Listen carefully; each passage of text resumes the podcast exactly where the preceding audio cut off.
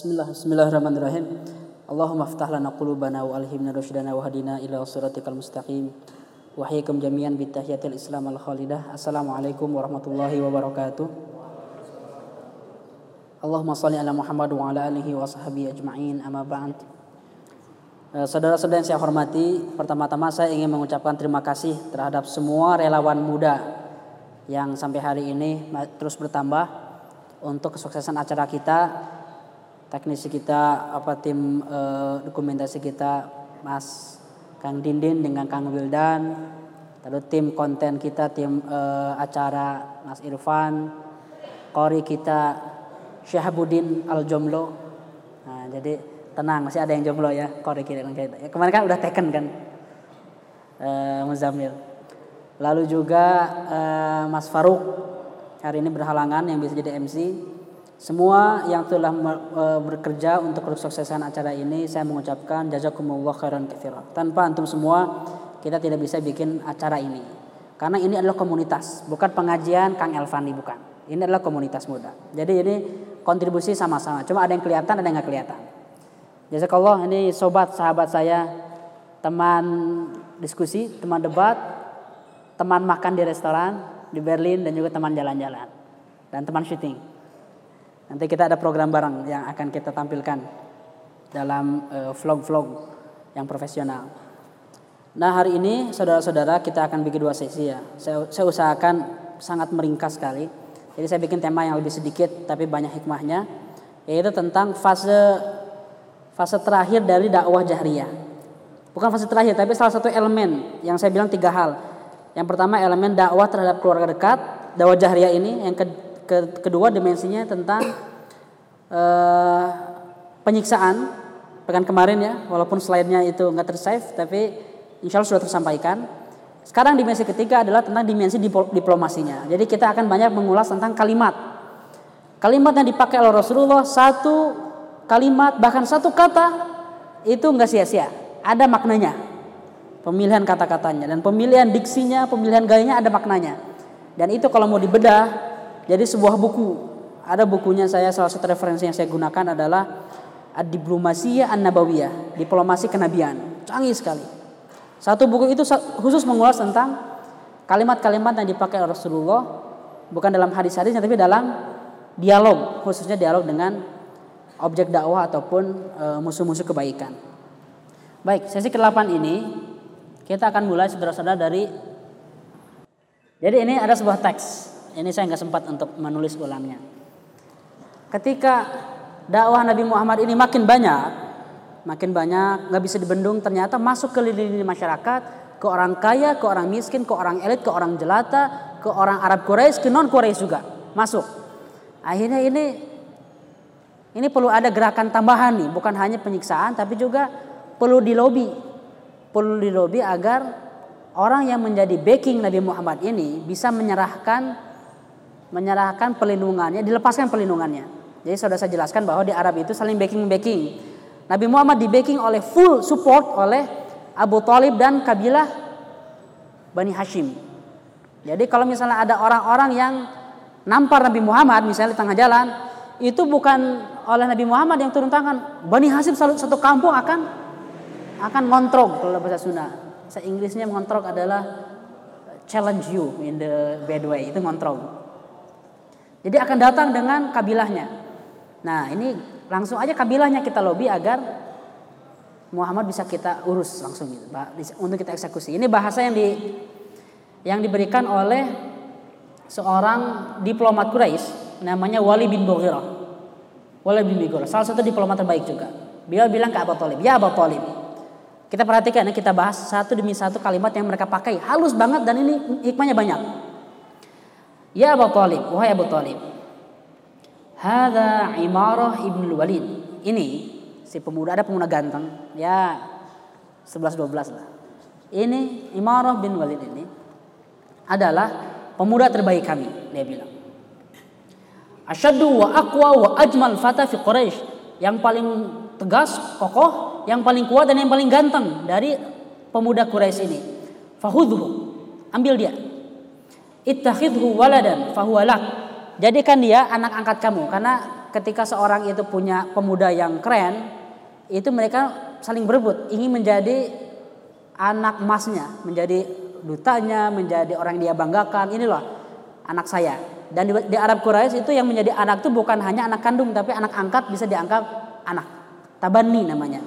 Makanya Zaid Zaid bin Haritha itu dianggap anak oleh Nabi Muhammad, Zaid bin Muhammad disebutnya, hibbu Rasulullah. Orang yang dicintai oleh Rasulullah. Ketika Islam datang dihapus sistem itu. Sebutlah anak-anak kalian dengan nama bapaknya. Jadi bukan Zaid bin Muhammad, jadi Zaid bin Haritha. Nah ini imarah ini ditawarkan, ini ambil dia jadi anak kamu. Tapi ada syaratnya.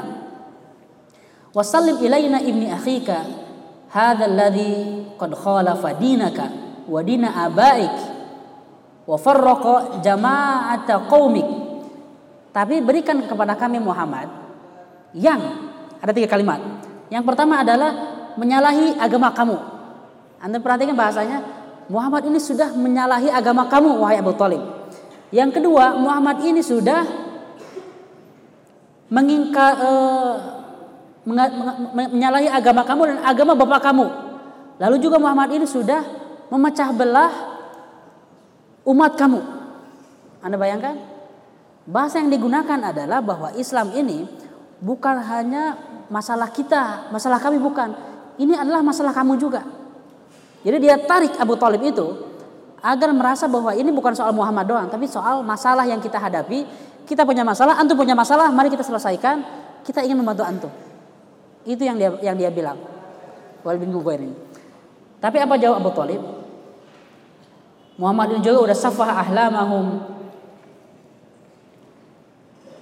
Fahuwa rojulun birojulin. Kita tukar-tukaran. Satu laki-laki ditukar dengan laki-laki. Tapi apa jawabnya? Kata Abu Talib, Wallahi.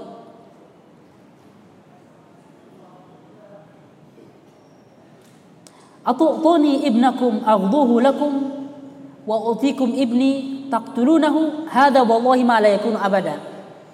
Ini tawaran apa kata Abu Talib? Apa kamu akan memberikan anak kamu kepada saya, saya kasih makan, sampai kuat, sampai sehat, sampai dia menjadi orang yang sukses. Lalu aku berikan anakku kepada kamu dan kamu akan membunuhnya.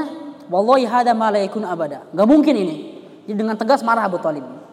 Jadi ternyata anggapan mereka bahwa ini adalah masalah tentang uh, Abu Talib ingin sesuatu timbal balik. Karena Muhammad ini juga di Quraisy ini pemuda yang paling ganteng, paling kuat, paling soleh, paling terhormat.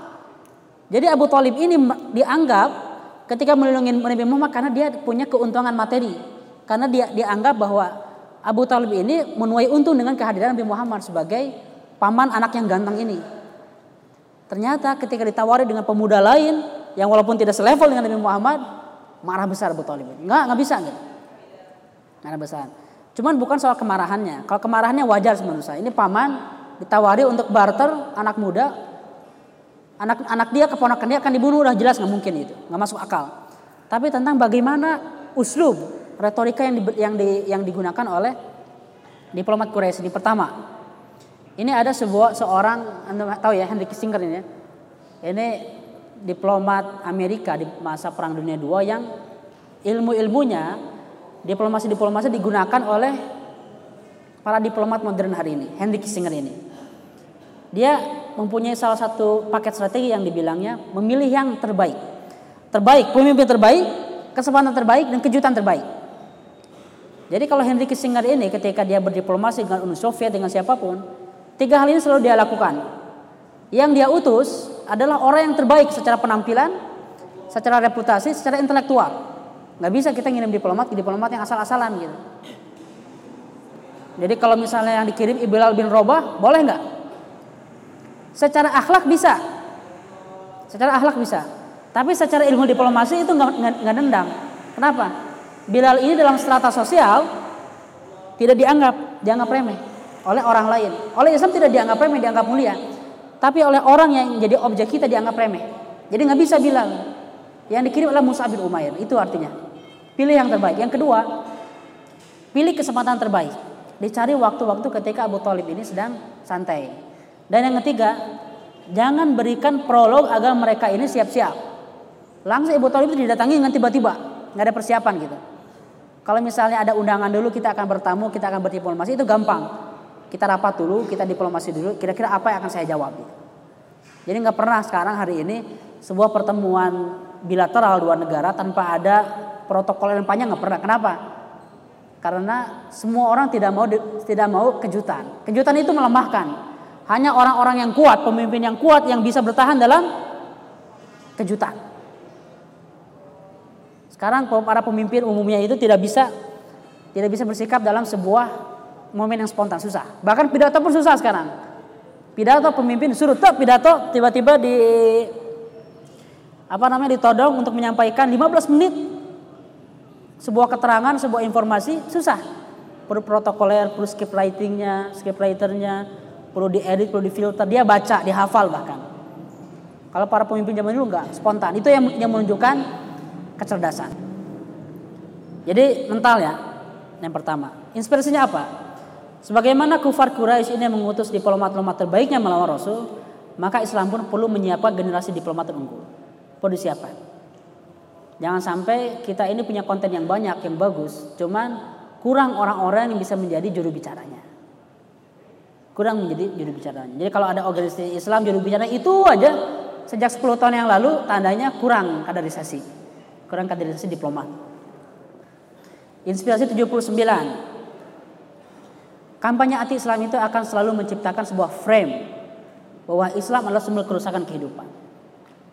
Kalau di pertemuan beberapa pertemuan sebelumnya saya membahas tentang salah satu Islamofobia itu approach-nya adalah menghajar reputasi para dai. Sisi lainnya cara mereka mengajukan Islam adalah membuat frame. Frame itu adalah Jebakan yang membuat Anda berpikir di dalam frame. Jebakan, Anda nggak bisa berpikir keluar dari frame. Misalnya gini, Islam itu adalah musuh bagi perempuan. Itu frame. Bagaimana Anda menjawabnya? Kalau Anda sudah masuk frame, yang akan Anda bahas adalah enggak kok. Islam itu menghormati menghormati perempuan. Islam itu tidak kok apa e, perempuan yang diperlakukan oleh para sahabat walaupun istrinya empat, mereka diperlakukan dengan adil kok. Enggak kok perempuan itu masih boleh untuk belajar kok. Perempuan itu masih boleh kok keluar dan ditemani oleh muhrim dan bisa beraktivitas. Benar gak jawaban kita? Benar untuk kasus untuk kasus-kasus yang spesifik, kasuistik. Tapi cara menjawab kita adalah cara menjawab yang sudah di dalam frame. Frame kita adalah Islam ini adalah musuh perempuan, Islam ini masalah bagi perempuan. Bagaimana kita ngakalin bahwa Islam tidak masalah? Kita udah, masuk jebakan frame. Harusnya enggak. Islam itu bukan, bukan soal masalah perempuan. Perempuan ini mempunyai peran besar dalam Islam. Jadi kita nggak menjawab satu demi satu isu. Islam ini adalah agama yang teror. Lalu kita menjawab seluruh persoalan tentang Islam itu tidak teror. Islam tidak teror sudah masuk frame. Kenapa? Kenapa antum bilang Islam tidak teror? Konsep Islam dalam rahmatan lil alamin itu kayaknya harusnya. Islam itu ketika perang masih ada etikanya. Kenapa antum menjawab seperti itu? Sudah masuk frame, walaupun jawabannya betul. Nah ini akan dilakukan oleh musuh Islam di zaman Quraisy dan musuh Islam sekarang ataupun masa depan. Masukkan dulu tema itu dalam frame sehingga antum sibuk menjawab dengan pertanyaan-pertanyaan mereka ajukan. Hari ini terjadi seperti itu. Kita sibuk menjawab Islam bukan teroris. Padahal masih banyak tema lain untuk mempresentasikan Islam.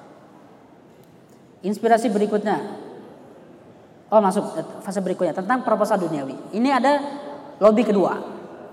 Lobby kedua ini yang dikirim ini orang yang lebih canggih lagi. Utbah ibnu Rabi'ah. Utbah bin Rabi'ah ini bapaknya Hindun. Mertuanya Abu Sufyan. Senior, diplomat terunggul bahkan dia yang mendominasi mendominasi percakapan dan juga mendominasi arah pembicaraan dalam Darun Nadwah dalam rapat-rapat bangsa Quraisy. Abu Jahal pun segan ke dia. Padahal Abu Jahal sebutan Abu Jahal itu, Abu Jahal itu disebutnya oleh orang Quraisy itu Abul Hakam, bapak kebijaksanaan. Tapi oleh oleh ini, oleh beliau ini, Utbah ibn Rabi'ah dia masih segan. Nah, ini yang diutus. Orang yang terbaiknya diutus. Cuman ini proposalnya ini uh, sangat tricky. Untuk perhatikan, kita kita bahas kalimatnya. Anda ini mempunyai posisi yang terbaik dalam keluarga Anda. Kita sama-sama menyadari itu. Dipuji dulu. Anda ini terhormat. Lalu bila bilang wal makan wal masuk. wa innaka qad ataita wa inna qad ataita qaumaka bi amrin azim farraqta bihi jama'atahum wa saffahta bihi ahlamahum wa 'ibta bihi man madha min abaihim fasma minni a'rid 'alaika umuran tanzulu fiha la'allaka taqbal minha ba'daha kamu ini sudah memecah belah jamaah lalu juga membuat kerusak membuat kerusuhan dan juga kamu ini sudah mencaci maki mimpi-mimpi kita maksudnya mimpi itu adalah mimpi untuk berhala mimpi untuk uh, kebebasan seksual mimpi untuk uh, kejahiliahan. Kamu ini sudah membuat black campaign bagi kita. Kan? Mau nggak? Saya akan berikan kamu sesuatu. Mudah-mudahan kamu bisa menerima proposal kami sebagiannya aja nggak semuanya. Nah, antum perhatikan apa yang apa yang dikatakan Rasulullah. Kata Rasulullah, "Kul ya Abul Walid asma." Ayah katakan, saya mendengar. Kata dia, "Ya ibni akhi, in kunta innama turidu biha bima jita bihi min hadzal am malan jama'na laka min amwalina hatta takunu aktsaruna malan. Kalau antum ini Muhammad pengen uang, kita akan kumpulkan seluruh usaha kita, kita sumbang kamu menjadi orang yang paling kaya. Walaupun Muhammad ini kaya, tapi sejak masuk Islam semuanya diinfakkan untuk dakwah. Kita kita kumpulkan uang agar kamu menjadi orang yang paling kaya. Lalu bila bilang, "Wa in kunta turidu bihi syarfan sawadnaka alaina hatta la naqta amran dunak." Kalau kamu ini ingin posisi, kita akan jadikan kamu pemimpin sampai kita tidak memutuskan apa pun sebelum kamu meng-ACC. Lalu bilang lagi wa in kunta turidu mulkan malakna alaina wa in kana hadzal ladzi ya'tika ra'iyan tarahu la tastati' raddahu an nafsik talabna laka tib wa badalna fihi amwalana hatta hatta nabra'aka minhu fa innahu rubbama ghalaba at-tabi 'ala rajuli hatta yudawi minhu. Kalau kamu ini ingin jadi raja, kami jadikan kamu raja dan kamu kalau kamu ini yang terakhir ini sangat nggak sopan tapi halus. Kalau kamu ini merasa ada sesuatu dalam diri kamu dan kamu nggak bisa mengobatinya, maksudnya apa? Kalau ente ini sakit, terus nggak punya dokter untuk mengobati penyakit kamu dan malu, kami kerahkan seluruh uang kami untuk mencari dokter terbaik di dunia ini, kami obati kamu. Maksudnya apa? Kalau ente ini emang gila, gitu maksudnya. Gila, Jangan malu-malu lah, bilang aja. Kita carikan dokter terbaik agar kamu waras lagi. Jadi ini nggak sopan banget. Setelah itu, perhatikan lagi apa yang dikatakan oleh Nabi Muhammad. Akan farok di Abul Walid udah selesai belum? Ya udah selesai. Ketika ketika uh, Utbah bin Rabi'ah ini udah selesai, barulah Nabi Muhammad nggak ngomong apa pun hanya membacakan surat Hamim Bismillahirrahmanirrahim. Tanzilu minar rahim. Terus sampai beberapa belas ayat dibacakan surat ini sampai mata uh, bin Rabi'ah ini berkaca-kaca. Setelah dibacakan beberapa ayat Al-Qur'an beliau balik lagi ke bangsa ke rapat Quraisy dan kata mereka, "Wallahi ini Utbah bin Rabi'ah ini laqad laqad raja'a laqad dhahaba biwajhin ghairu wajhi alladhi dhahaba bih. Dia sudah pulang dengan ekspresi wajah yang berbeda ketika dia berangkat. Ketika pulang dia bersedih-sedih. Lalu testimoninya apa? Wallahi. Mada itu apa yang saya dengar ini bukan bukan sihir, bukan jampe-jampe, bukan mantra mantra-mantra, tapi saya mendengar kalimat yang belum saya, yang belum pernah saya dengar dari manusia mana pun. Udah, ikuti saja saran saya, biarkan Muhammad ini dakwah dengan dakwahnya sendiri. Kalau orang lain di luar sana orang Arab ini mengalahkan Muhammad, ya udah antum nggak usah capek-capek. Tapi kalau misalnya Muhammad ini menang melawan semua bangsa, ya udah berarti antum untung. Antum merasa terangkat oleh dakwahnya bangsa Arab oleh Nabi Muhammad. Ini pragmatis begini. Kata orang-orang Quraisy, "Wallahi, Muhammad sudah menyihir kamu." Jadi nggak dibaca nggak dibalas apa-apa oleh Nabi Muhammad, hanya dibalas oleh ayat Al-Quran. Apa hikmahnya? Inspirasi nomor 80. Diplomat unggul itu akan menunggu lawan mengeluarkan semua bahan terbaiknya sebelum menyerang. Jadi kalau hari ini Anda sering melihat debat, kalau orang debat di ILC aja misalnya, belum beres. Bentar, bentar, bentar, bentar, saya belum beres. Kenapa? Karena dipotong kan? Sebentar dong, sebentar dong. Tadinya apa? Gak tahu, gak tahu ada debat. Kenapa? Kenapa buru-buru? Debat itu, diplomasi itu adalah masalah tentang siapa yang mempunyai bahan lebih baik. Biarkan orang lain mengeluarkan apa yang dia punya sampai udah kosong udah habis, Anda bisa menyerang. Dan Anda menyerang itu sesuai dengan bahan-bahan yang mereka punya. Jangan potong dulu.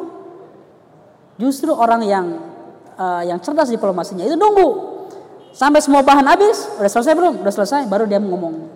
Itu yang dilakukan oleh Nabi Muhammad. Afarad ya Abul Walid? Udah selesai belum? Ya udah. Berarti apa? Udah nggak ada lagi bahan. Nabi Muhammad bisa memilih serangan terbaik untuk untuk melawan bahan-bahan yang ada. Tapi kalau belum selesai, antum sudah sekerahkan amunisi antum, ternyata dia masih punya amunisi. Jadi gunakan ini ya dalam tempat-tempat rapat ya. Sudah selesai, Bapak Ketua? Belum, masih ada satu jam lagi saya ngomong misalnya. Tunggu aja antum.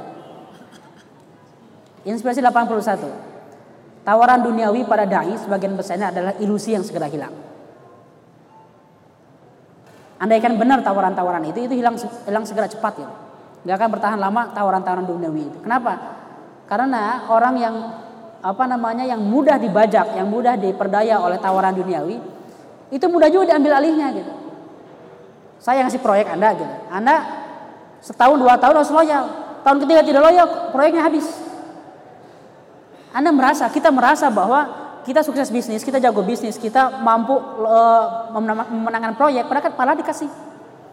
Jadi ceritanya ketika Indonesia ikut sistem kapitalisme, sistem kapitalisme, pembangunan kita maju di zaman bapak pembangunan maju. Kenapa? Karena di order, order-order tentang pembangunan itu dikasih. Jadi awal masuknya perusahaan-perusahaan internasional yang mengambil jasa di kita adalah di order. Kenapa nggak mengorder ke Filipina. Kenapa nggak mau order ke Vietnam? Nah beda bukan kapitalis. Kita ikut sistem kapitalis di order. Ini ada perusahaan-perusahaan internasional udah ke Indonesia aja. Jadi kita merasa mudah untuk membangun. Ada cash masuk gitu. Tapi masalahnya ini jebakan kan. Yang loyalitas kita harus dikasih terus. Begitu di stop, ternyata kemampuan untuk memproduksi kita tidak sehebat yang kita bayangkan. Kenapa? Karena di order terus itu.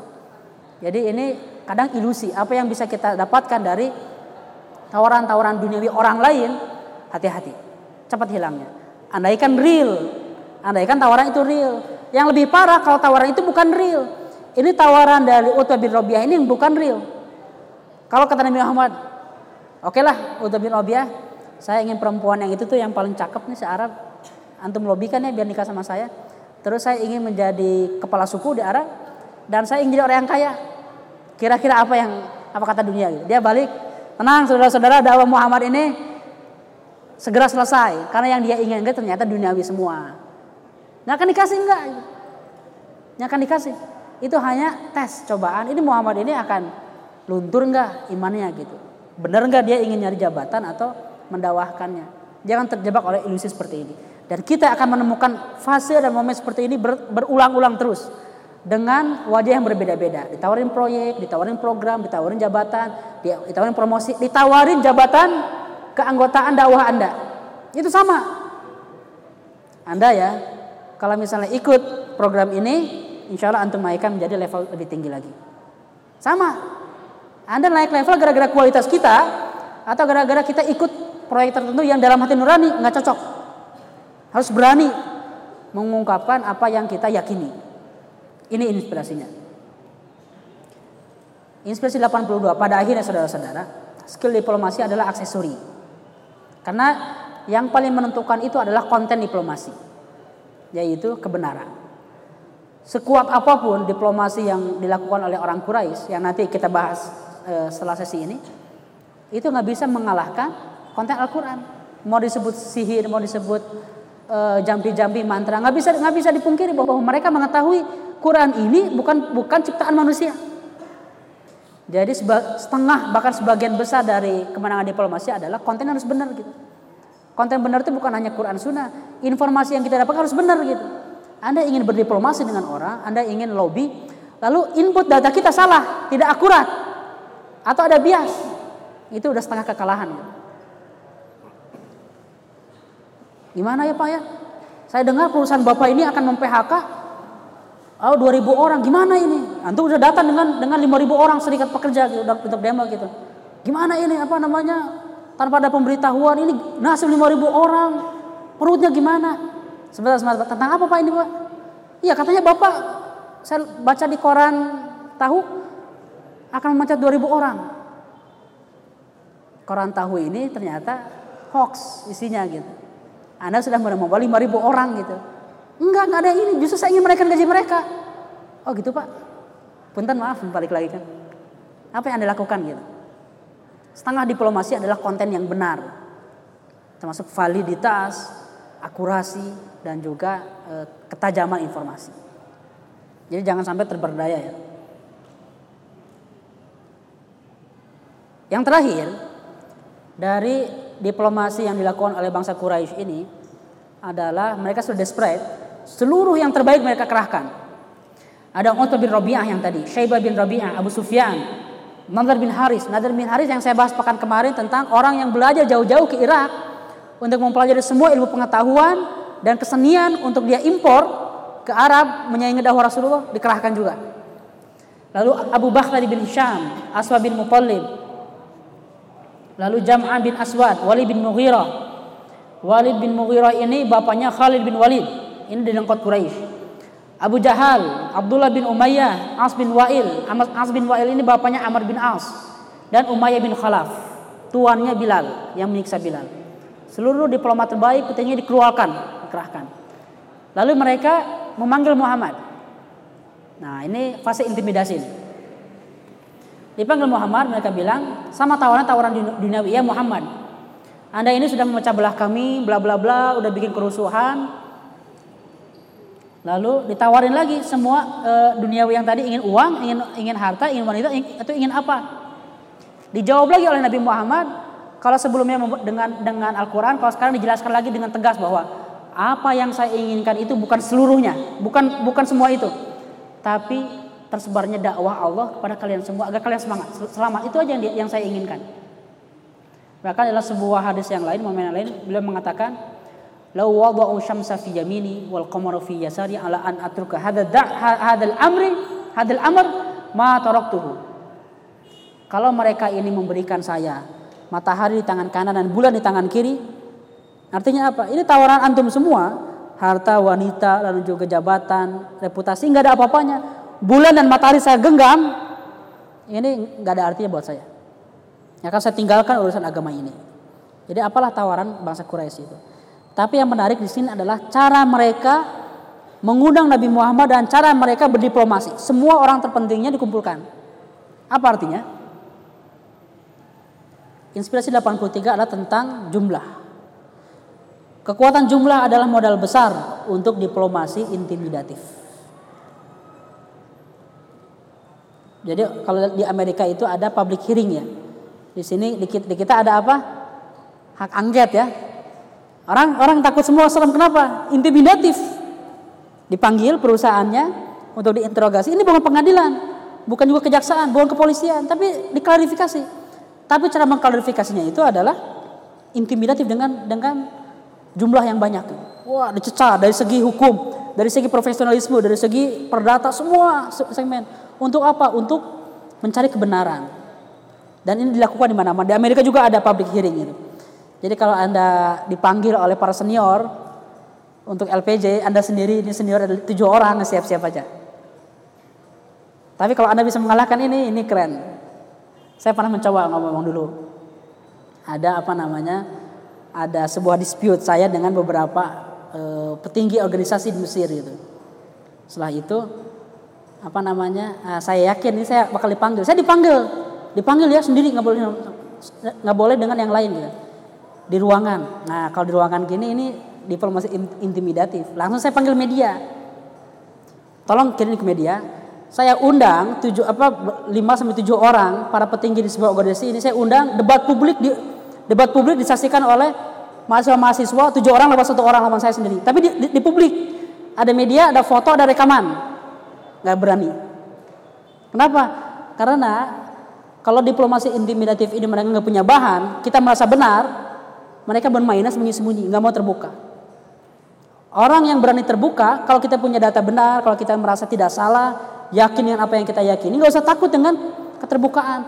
Ini cirinya adalah kalau ada sebuah institusi, organisasi, apa pun itu, takut di, diinterogasi, takut diklarifikasi, artinya ada sesuatu.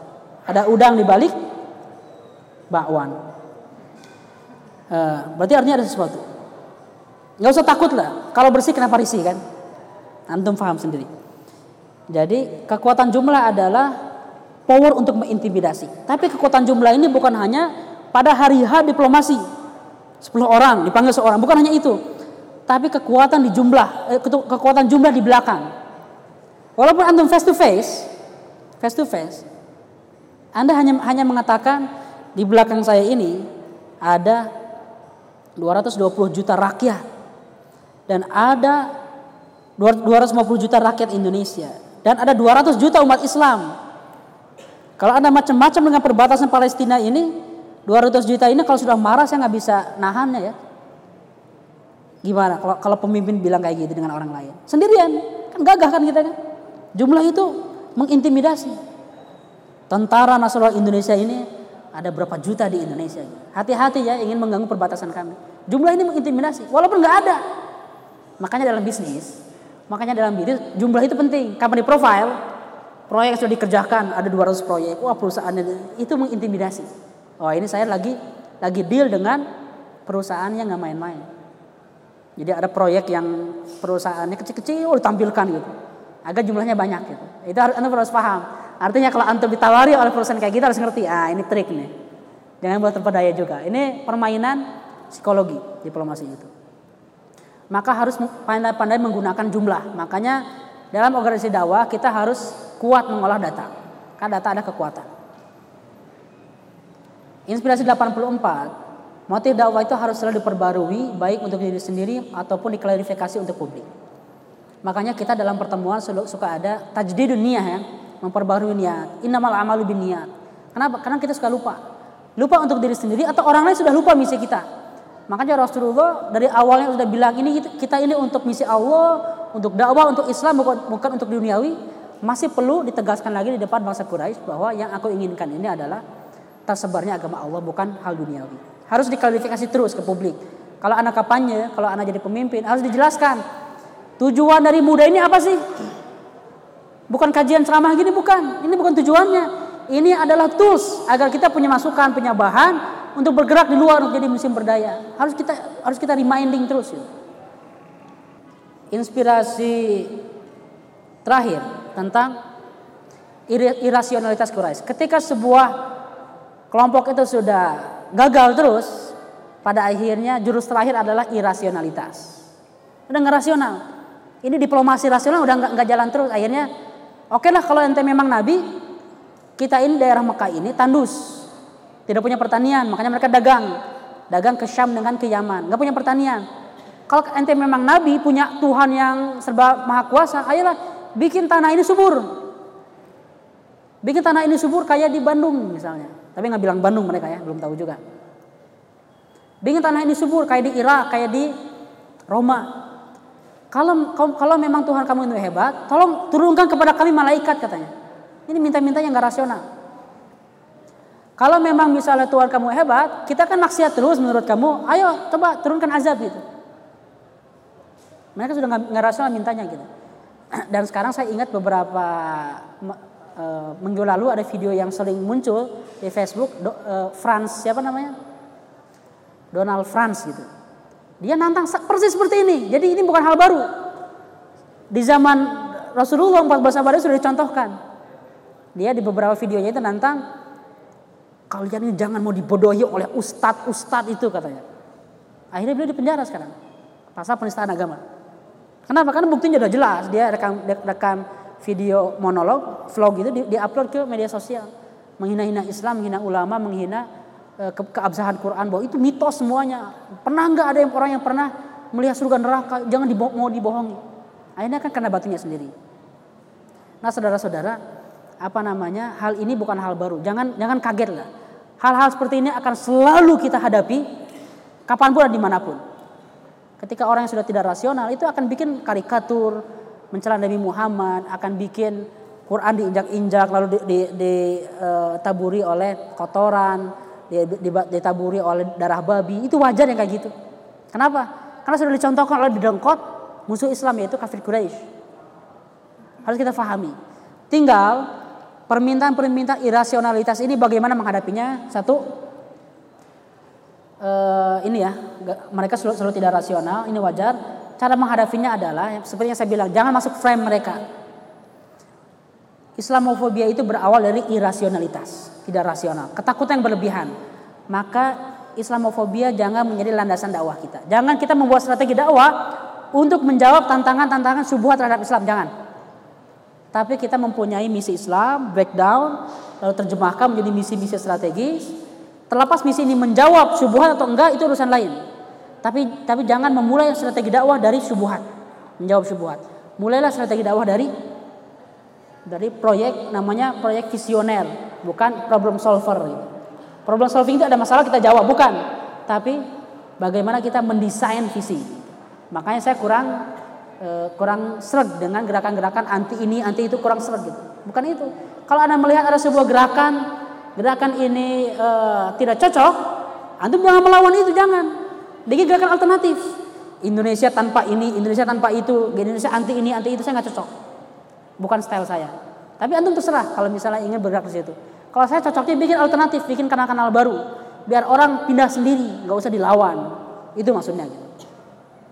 Gitu kurang lebih eh, mohon maaf ya panjang karena setiap sesi ini harus utuh agar kita bisa menangkap eh, eh, apa makna-maknanya secara komprehensif. Nanti kita jelas, kita dengarkan penjelasan dari eh, Kang Zaif dari Berlin. Silakan.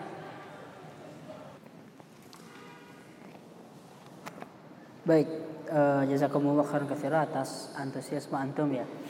Uh, tentang dakwah ofensif ini saya ulas kembali sedikit tadi tentang kalimat ini siapa ya? Oh, Utbah bin Rabi'ah. Beliau bilang gini nih. Ya Muhammad, kamu itu sudah memecah belah jamaah kami. Dipecah belah. Maksud dia bilang tuh yang dimaksud dengan pecah belah itu kamu sudah memisahkan antara ibu dengan anaknya, antara suami dengan istrinya, antara saudara kandung dengan saudaranya. Ya ya, jadi jadi pisah kan? Maksudnya nggak mau bergabung dengan kufuran. Lalu Waqad safahta bi ahlamahum. Kamu sudah menghinakan mimpi-mimpi kami. Wa'ibda bihi man min abaihim. Dan kamu sudah mengatakan hal-hal aib tentang kakek-kakek kami. Aib itu maksudnya bahwa apa yang dilakukan oleh kakek-kakek kami itu dianggap salah. Ini dakwah Rasulullah. Jadi ofensif artinya dakwah itu. Dakwah itu bukan nunggu. Oh, tapi saya ingin garis bawahi dulu sebelum lanjut ofensif dengan kasar itu dua hal yang berbeda. Jangan samakan ofensif dengan kasar. Ofensif itu adalah mentalitas ekspansi. Itulah dakwah. La yablughanna hadha dinu ma balughal ma balughal lailu wan nahar. Akan tersebar dakwah Islam ini sebagaimana tersebarnya malam dan siang. Itulah ofensif, ekspansi. Itulah dakwah. Ini langkah yang benar dalam dakwah. Bukan nunggu kita diserang, kita dibalas, rudur, syubuhat. Tapi kita menyerang yang lain dengan cara yang benar. Misalnya gini, kenapa orang sekarang tenggelam dengan sekularisme? Mereka nggak tahu rusaknya cara berpikir sekularisme. Kenapa mereka menikmati uh, semua tayangan-tayangan yang rusak, pornografi, narkoba? Kenapa? Kita tidak serang keburukan itu.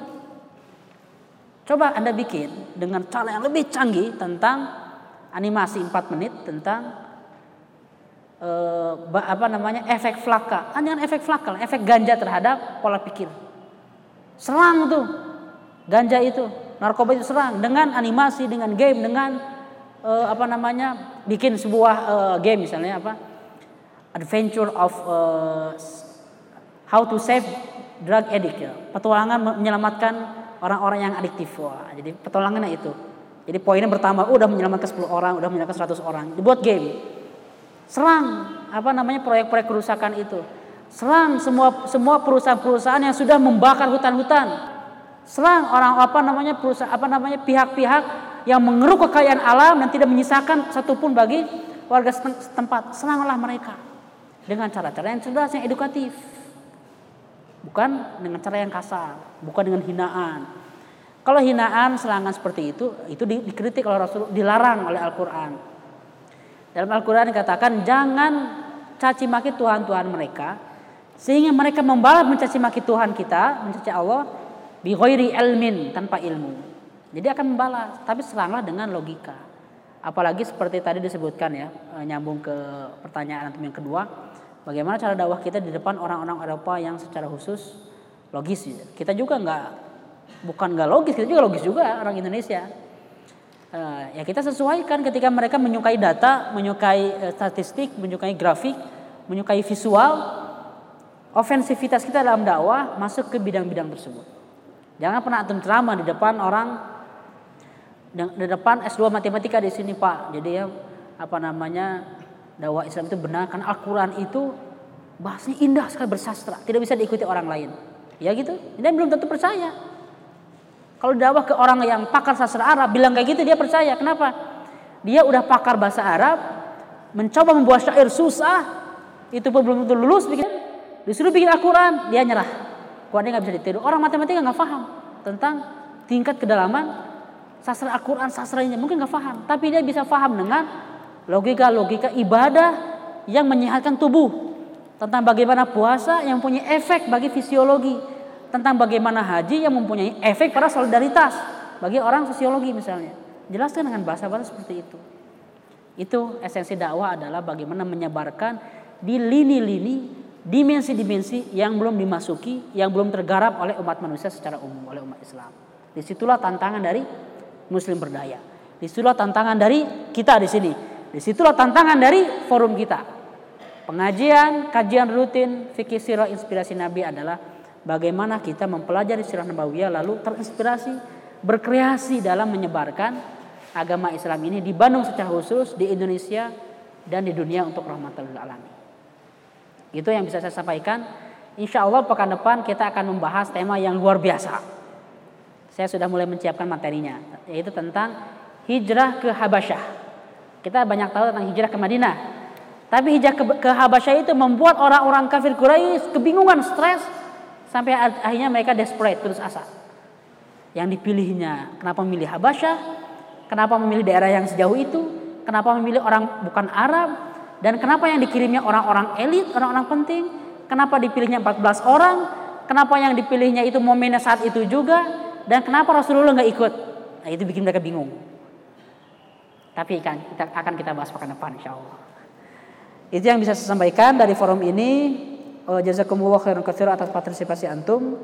Aku lu qouli hada wa astaghfirullah wa lakum. Wassalamualaikum warahmatullahi wabarakatuh.